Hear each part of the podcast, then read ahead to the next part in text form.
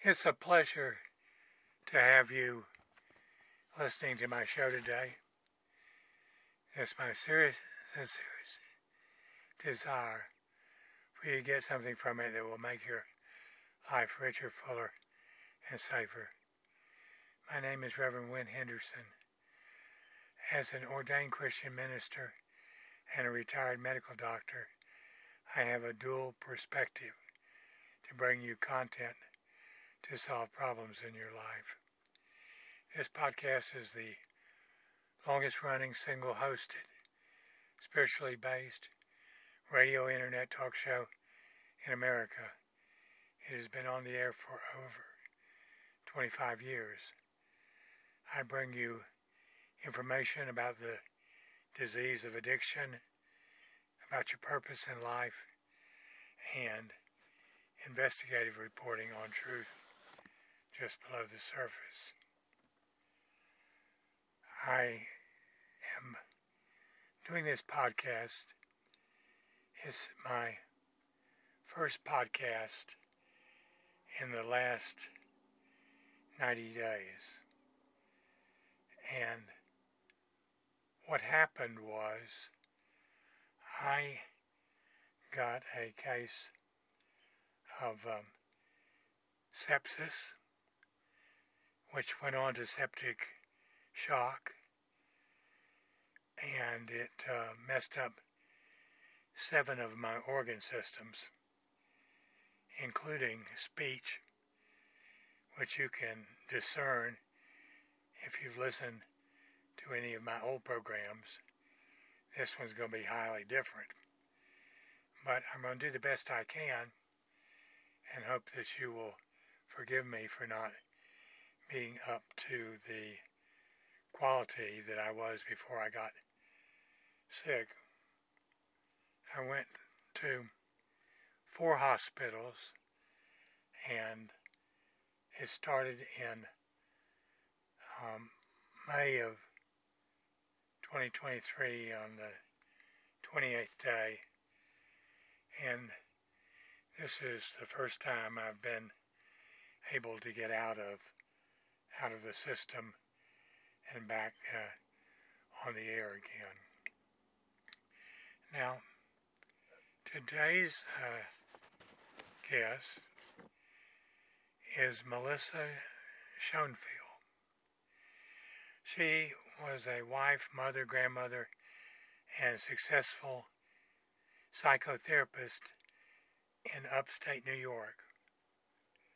Her community was shocked when the news broke on Halloween 2014 when she was arrested for attempting to hire a hitman to take care of her grandson's abusive father. This is her journey of how childhood trauma can present itself in adulthood and do the wrong thing for the right reason. She served 1,385 days incarcerated in the New York prison system. Melissa has closed the door to her days of fundraising playing Girl Scout leader, PTO president, ballet company president, and wife. Her newest door includes being a granny, and she continues to be a mom, sister, and a friend. She's always had a calling to help others and while that hasn't changed, she has learned uh, a lot about self care. She was a psychotherapist for a couple of decades, and now she uses those tools for herself. She loves her dogs and traveling, and even though she's a better swimmer than a sailor, she enjoys small sailboats. Melissa is also very happy with a paintbrush in her hand as she tries to make the world a little more colorful. Melissa, it's good to have you on the show today. Thank you so much for having me, and I'm glad you're finally on the mend. Yeah, you're the first show since my trauma, and we'll do the best we can for all the people that are listening today. Um, your book is called Bitter or Better. I'm going to ask you in a few moments why the title, but uh, I think it would be easier since I can't talk very well for you to tell our listeners, kind of run through what happened. Could you do that? Sure. Um, your first question with the title of the book, Bitter or Better. Um, I went into prison somewhat angry and entitled, and I felt like a monster. And I left uh, with all of the layers of myself peeled away, divorced, and I got back the real me. And I realized in prison that I had that choice. It was under my power to become bitter or better and that prison would not offer any kind of rehabilitation. So it was up to me how I, I chose to come out. And clearly I chose to come out better for it and not better. Um, this whole thing started, my grandson was born in 2012. And on day five, he was five days old. He was at home with the other children in the house. Uh, he had children from another relationship and uh, the baby started crying. He was hungry, and he does what babies do they cry. And he uh, turned around and looked at this child, put his fist to my grandson's stomach, and said, Quit crying, or I'll punch you in the belly. And it was in that moment that I knew that by doing nothing, I had just done everything, and that I would not go down that road again. So I um, I went home and I that's where the anger started to churn and uh let's see, that was in August. Two months later, my daughter asked to move back home that she couldn't take the abusive behavior anymore from her uh, baby's father and asked if she could move back home. She had been living in Florida and we were in um, New York. So on Thanksgiving of that year, my then husband flew down to Florida and came home with my daughter, my three month old grandson, and two dogs. And we all went from an empty nest to being one united family again. Uh, things were very difficult. I got to see just what the damage was of what not just physical abuse, but what emotional abuse does to somebody, how it just tore my daughter down to someone who um, I didn't recognize as the strong, independent woman that she once was. The um, fortunately, my grandson was this happy little baby, so that made things a whole lot easier. But it was still difficult. As time passed, she decided she wanted full uh, custody. The uh, the child's father did nothing to uh, help support financially. Um, not even with his presence, let alone you know any kind of um, of uh, financial support.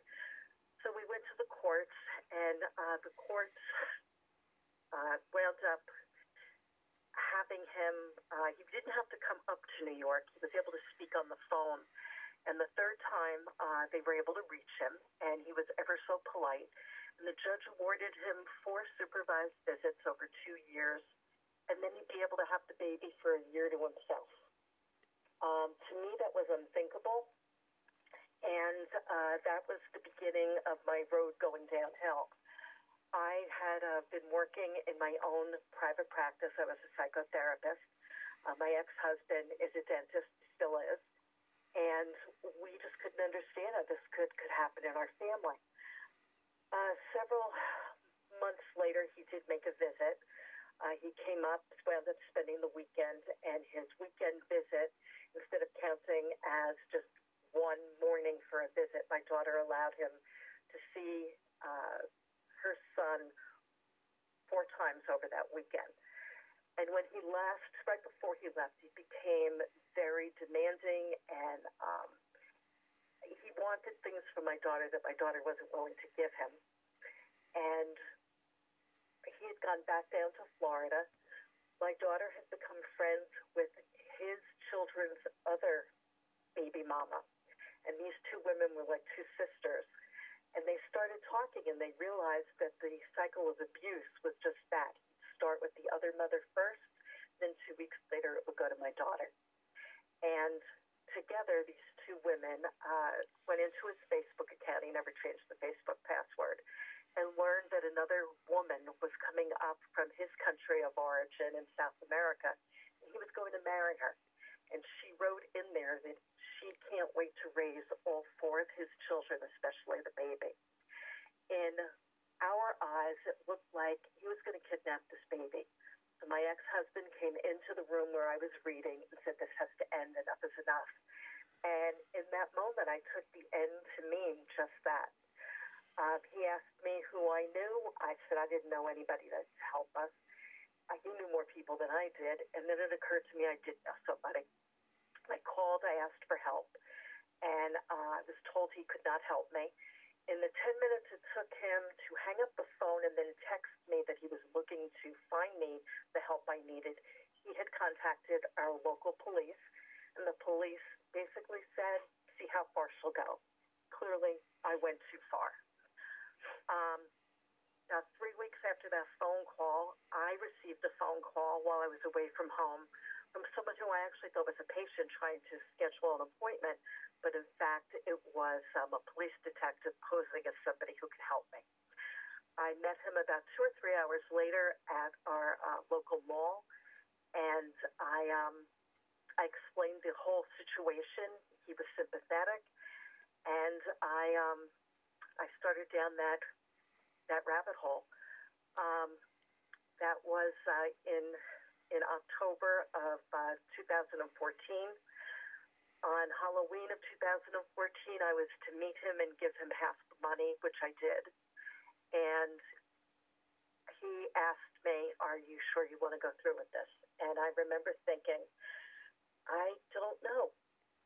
And I looked at him and I said to him, um, What are you going to do? And he said, Well, do you want a picture to see what, what I'm going to do? And I said, I don't know He says, well, I can send you a Snapchat. In 10 seconds, the picture's gone. And I said, what are you going to do with the body? And clearly, once I said body, that was uh, that was it. But he just looked at me, and um, I jokingly, although it wasn't very funny, at the you know, looking back at it, said, uh, "Throw him to the Gators. You'll be in Florida." And that's the comment that went international. He left my car.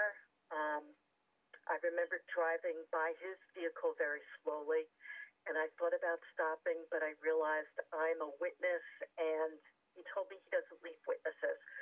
So one way or another, it was going to end for me. I wasn't going to stop this. I believed my family needed to be safe, and I, I drove away. As I hit the traffic light for the main road, three police cars, lights went off and sirens, and I did not believe for a second they could have been chasing me because who knew? and long and behold, it was me. They they had me pull over into a, a hotel parking lot, and it was there. I I rolled down my window. I asked, "What's the problem?" And the female officer looked at me and said, "We believe a crime was about to be committed." I was arrested, arraigned, and um, it all started then. Halloween of 2014. I went through the legal system. Uh, New Year's Eve of that year the grand jury indictment was opened and they found enough evidence that they were going to continue to charge me. Um, I had an ankle cuff put on so that they were afraid I was going to disappear. I don't know where I was going, but that's you know what they thought. And on June 16th of 2015, I accepted my plea and I remanded myself on my grandson's third birthday, which was August 19th. I wanted something good to have happened on that day to not always think about the idea that that was the day I went to prison. Wow.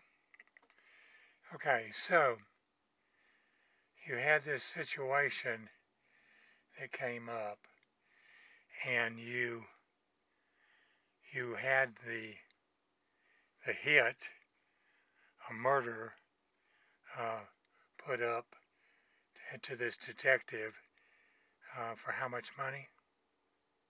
A total of eleven thousand dollars. The, the the joke of it was he was the blue light special. Yeah. Um, the police they have a way of confusing people. Yes. Uh, but uh, that's just the way that they do things. Um, let me ask you.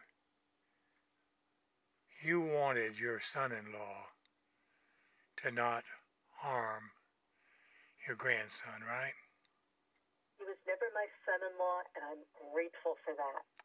I just didn't want him to hurt any more of the children or any more of the women involved. That was my real goal. I tried speaking with him. My then husband tried speaking with him. We got nowhere. He, would laugh at us. So he was he was not married to your daughter. No, thank goodness he was not. Yeah. Okay. This this uh, is a program that tries to bring spiritual truth to surface. So let me ask you, what is your spirituality? Um, I was born in the Jewish religion. I practiced intermittently throughout my life till I finally stopped practicing. In prison, I learned a lot about my spiritual side. I always thought I was spiritual, but I don't think I really was until I learned so much more about myself and what uh, some of the the uh, more about why the traditions were put in place the way they were. Um, there was a uh, chaplain there who uh, went so far as to make me her assistant to make sure that I'd show up to, you know, learn more of what was going on. Um, I find my relationship with the higher power has become a very personal one, but one that is um, is very strong and very valued. Um, I don't think I could do it alone. Um, I know I'm not alone with that. You said uh, that you came from the Jewish tradition.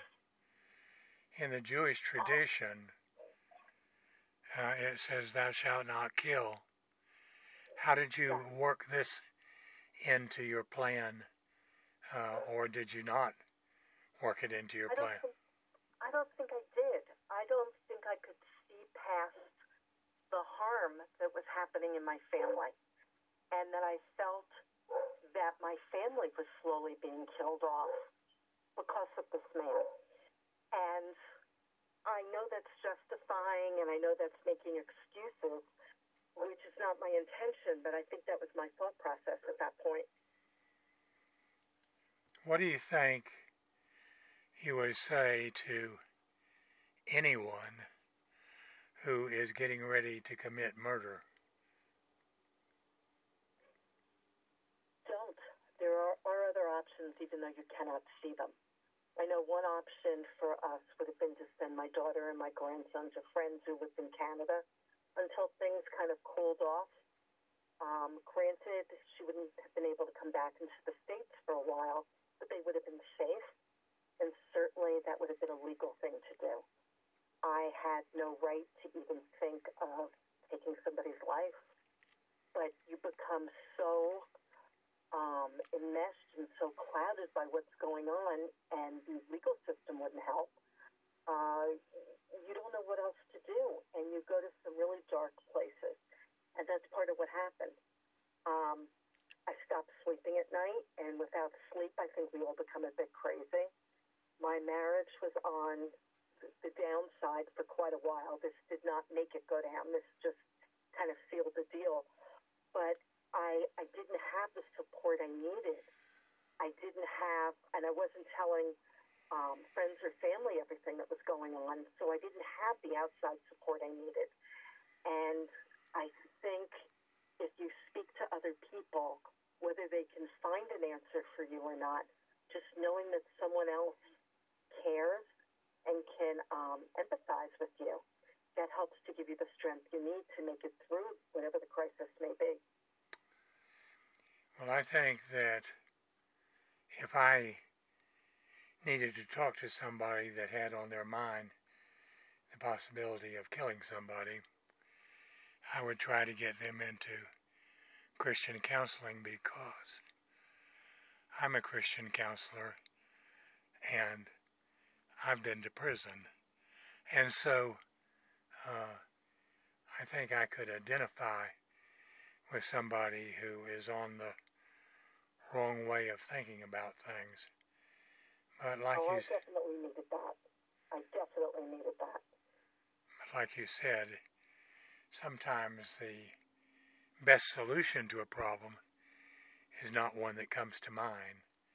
Um, so I just want to say that to uh, to anybody that's listening. Killing somebody is never an acceptable solution. No, it isn't. If you think you want to do that, regardless of how many reasons that you have, none of the reasons are good enough. So there is there is nothing that should make it okay because it isn't okay. I had no right to even think I could have a hand in taking someone else's life. Did anything in your childhood um, influence you either on the surface or below the surface to come to this conclusion? Yes. My mother uh, wound up being addicted to speed after she gave birth to my youngest brother. The doctor fed her pills endlessly to try to lose the baby weight. And then when he took them away from her, instead of going through withdrawal, she found a Monday doctor, a Tuesday doctor, etc., for a week's worth of pills at a time when the pills became um, fewer and harder to get hold of, she turned to alcohol.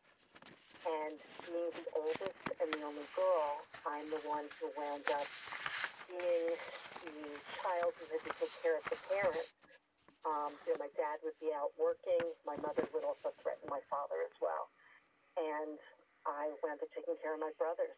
And it's the wrong order. You stop being a child and you have to be the adult, but you don't have the experience or the um, emotional experience really to think like an adult.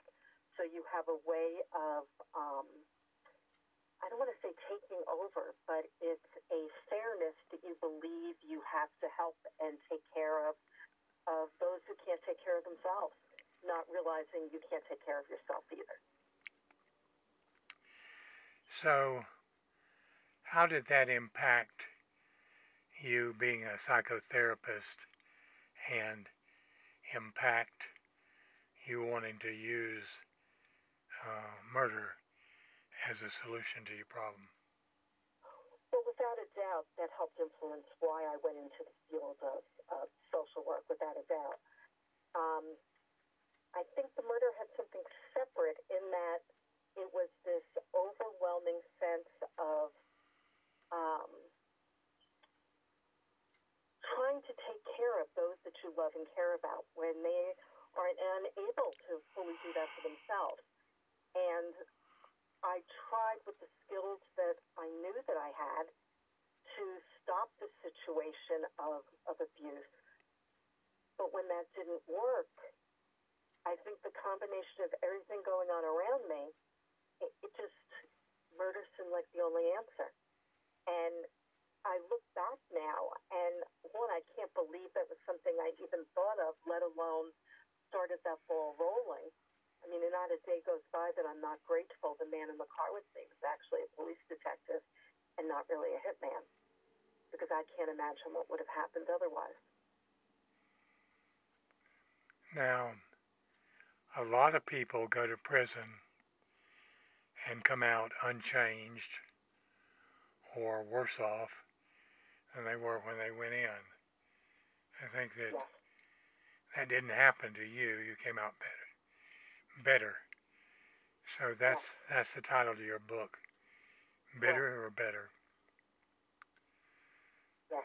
Now. Um, it was a choice. Now I went to prison for a crime I did not commit.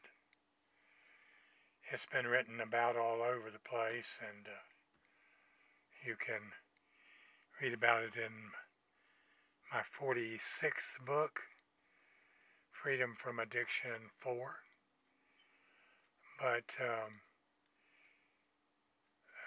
when I went to prison for attempted bribery, I got two books published while I was in prison and a lot of spiritual growth. So for me, it was a good experience, even though it was not an experience that I would have, under any circumstance, chosen. And so. I understand that. yeah.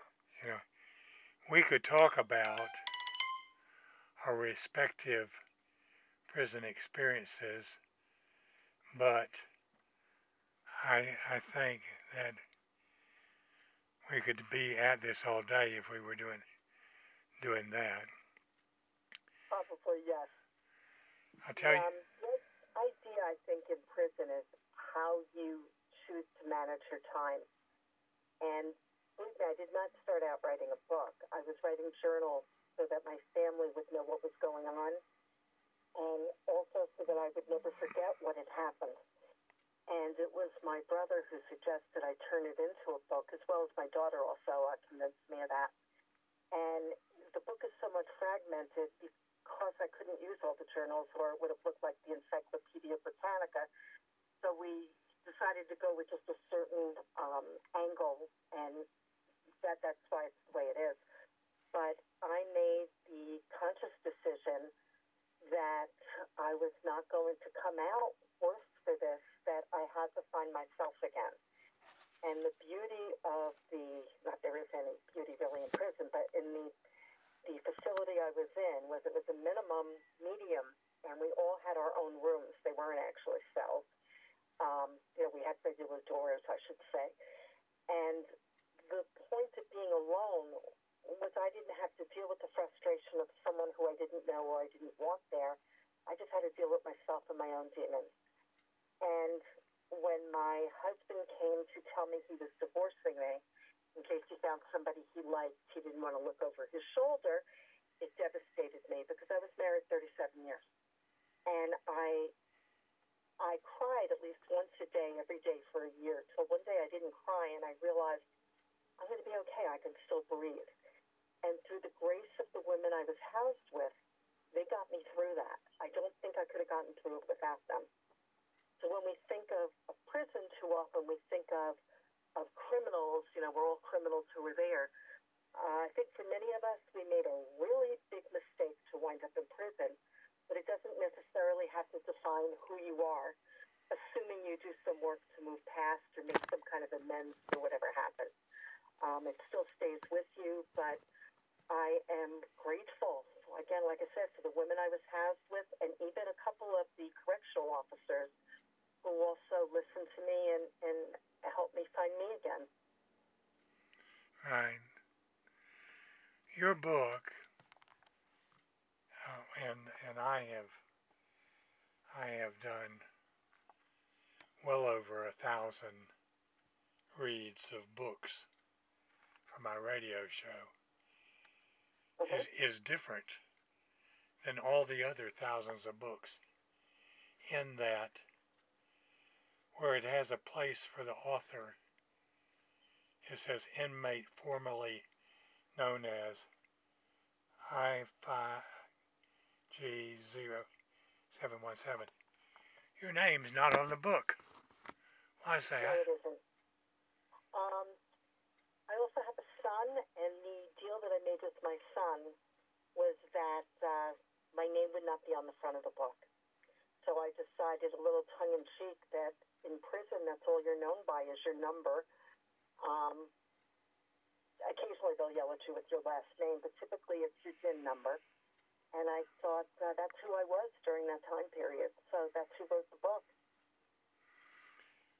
And your son had you do this because he was ashamed of you? Um, I was very, it was a very difficult time for my son. He was in, um, he was finishing up his postgraduate work. And he, um, I don't want to say, I guess he was embarrassed and somewhat humiliated because he wasn't home when any of this happened. He wasn't privy to what was going on in the family. Uh, he felt left out, which I think was a good thing in so many ways that he was left out of it. But he also, um, he didn't want the association with what happened. He wanted his, the woman who was his mother, not the woman who went to prison. So this was my compromise. I see. Well, I looked and I looked and I couldn't find the author. So I said, I don't know what's going on here. This is the first time I've seen this in well over a thousand books. Anyway, that's that's the explanation. Yes, it was a very difficult time for him.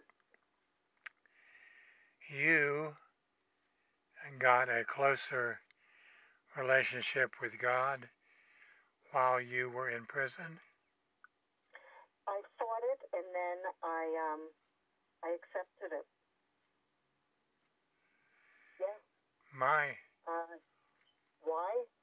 Um, sometimes I think you need answers that maybe only God can provide. Because sometimes why isn't important. You just need to know that that God's with you, that you have strength from that, and knowing um, no matter what you've done, you're still loved, and um, He's still there for you. And if you're willing to do the work, He'll He'll take you by the hand. Right. When before I went to, to, to prison, I was a successful medical doctor.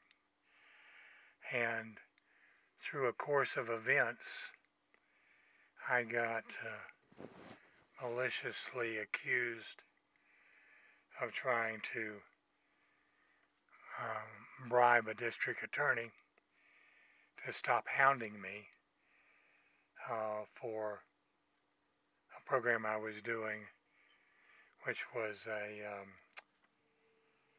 a um,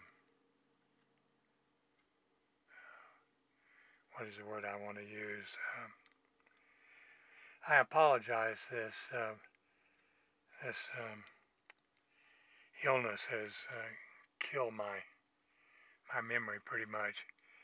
But at any rate, I was doing a study in my practice on the effects of Valium. Mm-hmm. Is it any good for you? Is it bad for you? Whatever like that.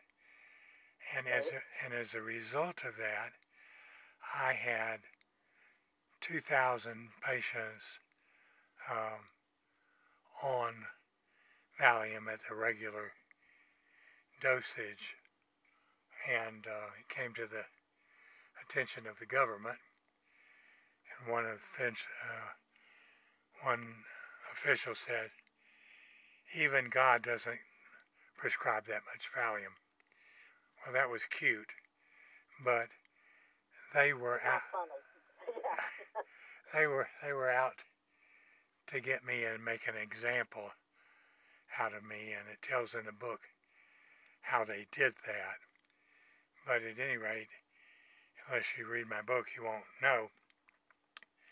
But once I got into the system, and I was confined in a cell uh, awaiting transportation with 30 other prisoners with the lights off 23 hours. Yes, terrifying. 23 hours a day. Of course, I was terrified. That, that wasn't my life up until the, the judge said um, 33 months. And they put me in handcuffs and led me away. But very shortly after I got there, I was praying. I prayed, Why am I here? And um, it wasn't very long after I made that prayer that I had a remarkable extrasensory vision, if you will. God came to me. I didn't see him, I heard him.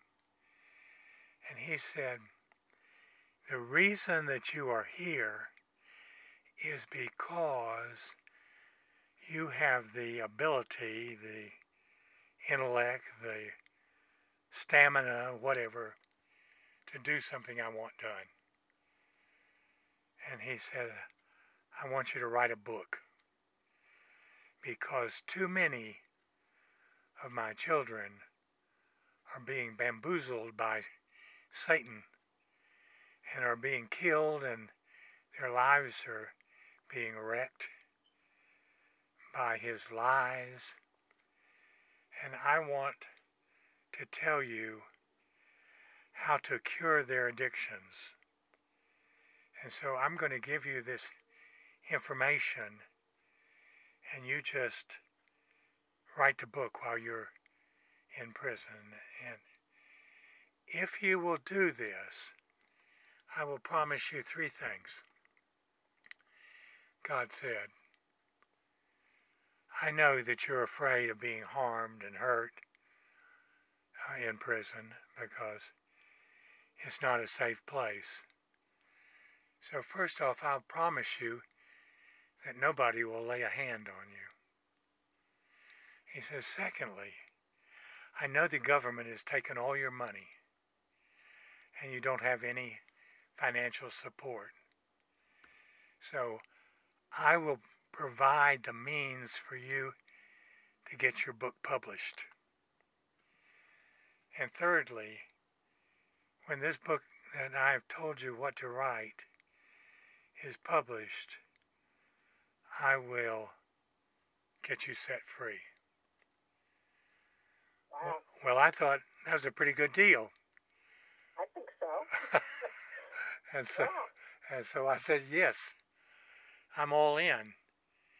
And starting at that moment, I started planning and writing that book. And as you might know, it's not easy to write a book in prison. They don't. They don't want you to do anything creative. They want you to uh, sweep the floors. Not even creative, nothing productive. right. So, so, would you like to hear what happened? yes, I would. Nobody touched me. I didn't get harmed in any any way in the 24 months I was incarcerated. Uh, God had a, another prisoner who heard my story get his parents to finance the publishing of my book. It cost them $5,000. And when that when that book showed up in prison, uh, it was called The Cure of Addiction. When that book showed up in prison, the jailer came within 40 hours and said, Pack your bags, you're going home. And I'd only served 24 months out of a 33 month sentence. And there's no parole in federal prison. And you know what I didn't do? What I didn't do was, I didn't say, this must be some mistake. You know, I got my stuff together. I got in their car, went to the airport, and I went home. And I don't know what happened, how it happened, anything. I just know that God promised me three things, and He fulfilled all three of the, those promises. So Divine if intervention. Yeah. so if you're listening today and you say, I'm addicted to something. I help people with 30 different addictions, all the way from eating too much sugar to being a narcissist. And it says they're all caused from the same thing. And God uh, tells in the book I wrote how to cure yourself from whatever your addiction is. Um, it is something that everybody should try. It won't hurt you to try, but I don't have any failures. If the people do three simple things, which I tell them in the book, then everyone gets cured. I've never had a failure, and no other addiction program in the country can say that. So if what are your three things? Well, the, the first thing is that you have to want to get well. There's plenty of people out there that might say they want to get well, but don't really want to get well. They're not willing to do what it might take to get well. So um, that goes back to the Bible where Jesus came across this man at the pool of Bethesda. He'd been laying there for 30 something years and couldn't get into the healing water. And Jesus' question to him was, Do you want to get well? So that's my first thing. If you don't want to get well, you're not going to get well. There's nothing I could say to you that would help you or anybody else. The second thing is you have to believe that you can get well. And belief is the most powerful spiritual tool that any of us can use. With full belief, we can move mountains. And I guarantee you, some of those addictions seem like mountains. So you have to prove to me or to yourself that you actually believe. And uh, the uh, third thing is the whole program is in the book. It's written on an eighth grade level. Anybody can read it, anybody can do it. You do the program. It might take 45 minutes a day to do all the parts to it. But if you want to get cured from all the bad things that have been happening to you in your life and the possibility of an early death, you'll spend that 45 minutes. And so those are the three things. None of them are that hard to do. And the people who do them all get healed. The people who don't do them don't get healed. So that's an overview of the book, and it's called Freedom from Addiction 4. You can get it at Amazon. And uh, I hope that those of you that are listening today will, will go get that book and, and get Bitter or Better by Melissa Schoenfeld. Um, do you have it on Amazon, Melissa? Uh, it's am- yeah, it's Amazon, Kindle, uh, Barnes and Noble, uh, publisher, which is Dorrance. Um, getting it republished, so we're going to see what will happen. Uh, you know, once that's finished. But it's uh, it's available, you know, wherever you buy books. And you can get it in a soft cover because I've got one. I'm yes. looking at it right now. Yes, yes. Okay.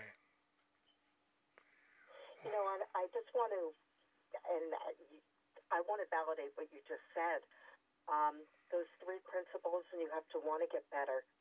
My mother, I don't believe, ever truly wanted to stop being an addict, so she really never did. she would behave more like a um, a uh, sober drunk. Well, a sober drunk is really what what it came down to.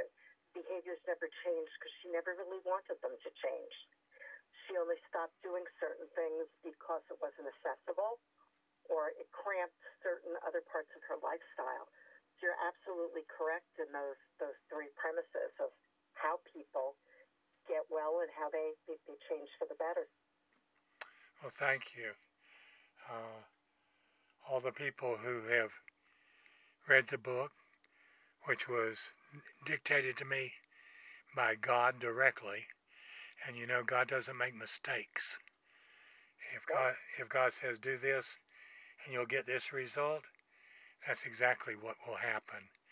And like I told you with the three promises, for those three things to happen by coincidence would be like me winning the lottery, even uh, not as good a shot.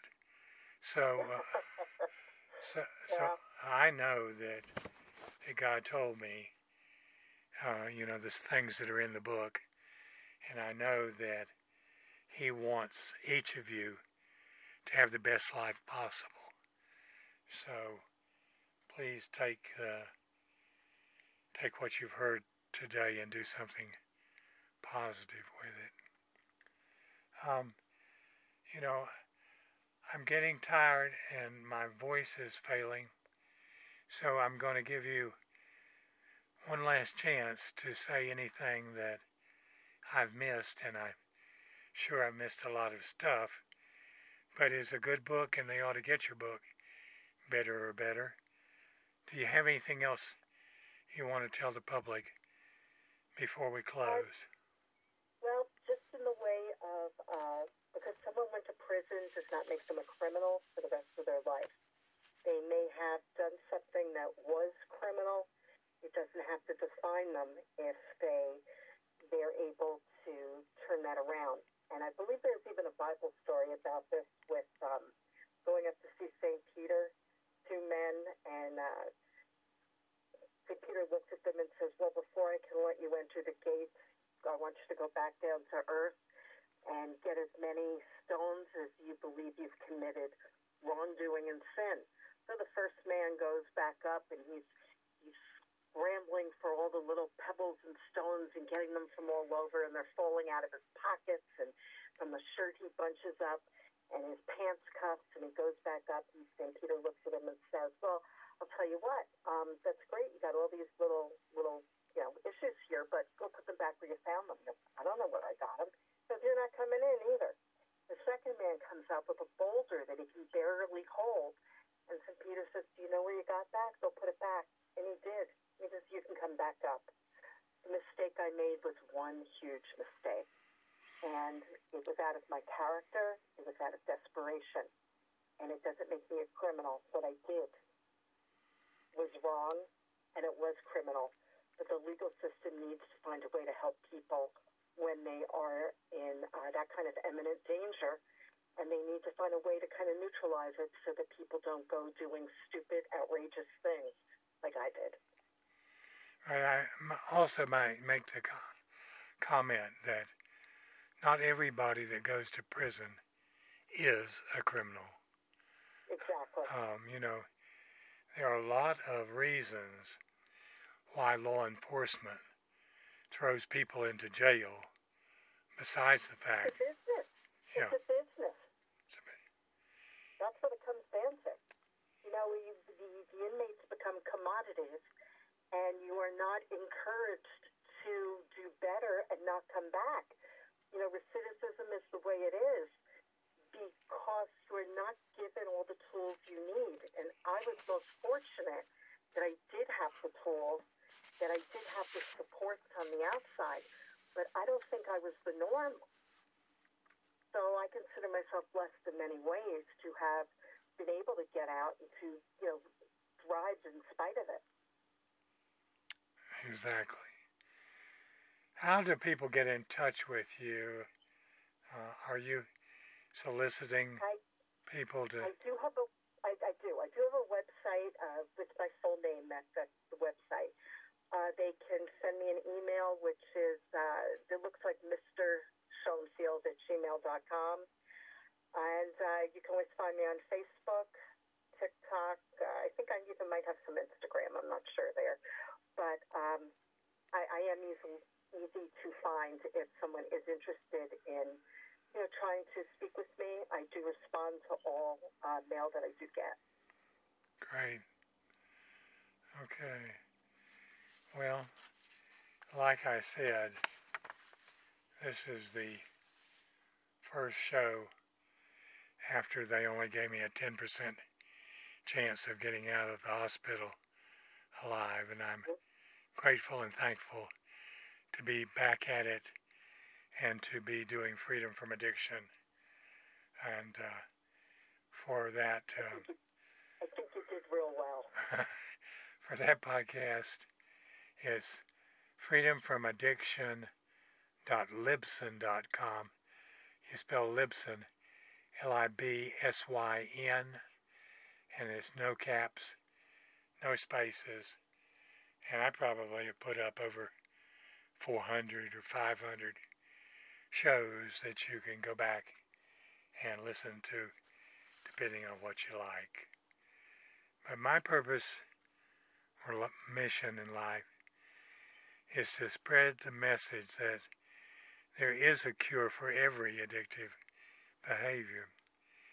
This is a spiritual cure, and the treatment program is profiled in my book, as I told you, Freedom from Addiction, the number four, the final message. If you meet three simple criteria, everyone cures their addiction. The uh, book is available on Amazon. I have three free resources where you can start your journey. The first is a link to the podcast. As I told you, freedomfromaddiction.libsyn.com. The second is a link where you can get my website and find out more about my work with addiction. It is Freedom from Addiction, the number four dot com. And the final resource is my Twitter account. You would search for at Hugo the Artist on twitter.com. There you will find over 2,400 inspirational and educational daily pearls of wisdom. And now, as we leave, I wish you the best life available, both to my guest today and for everybody listening.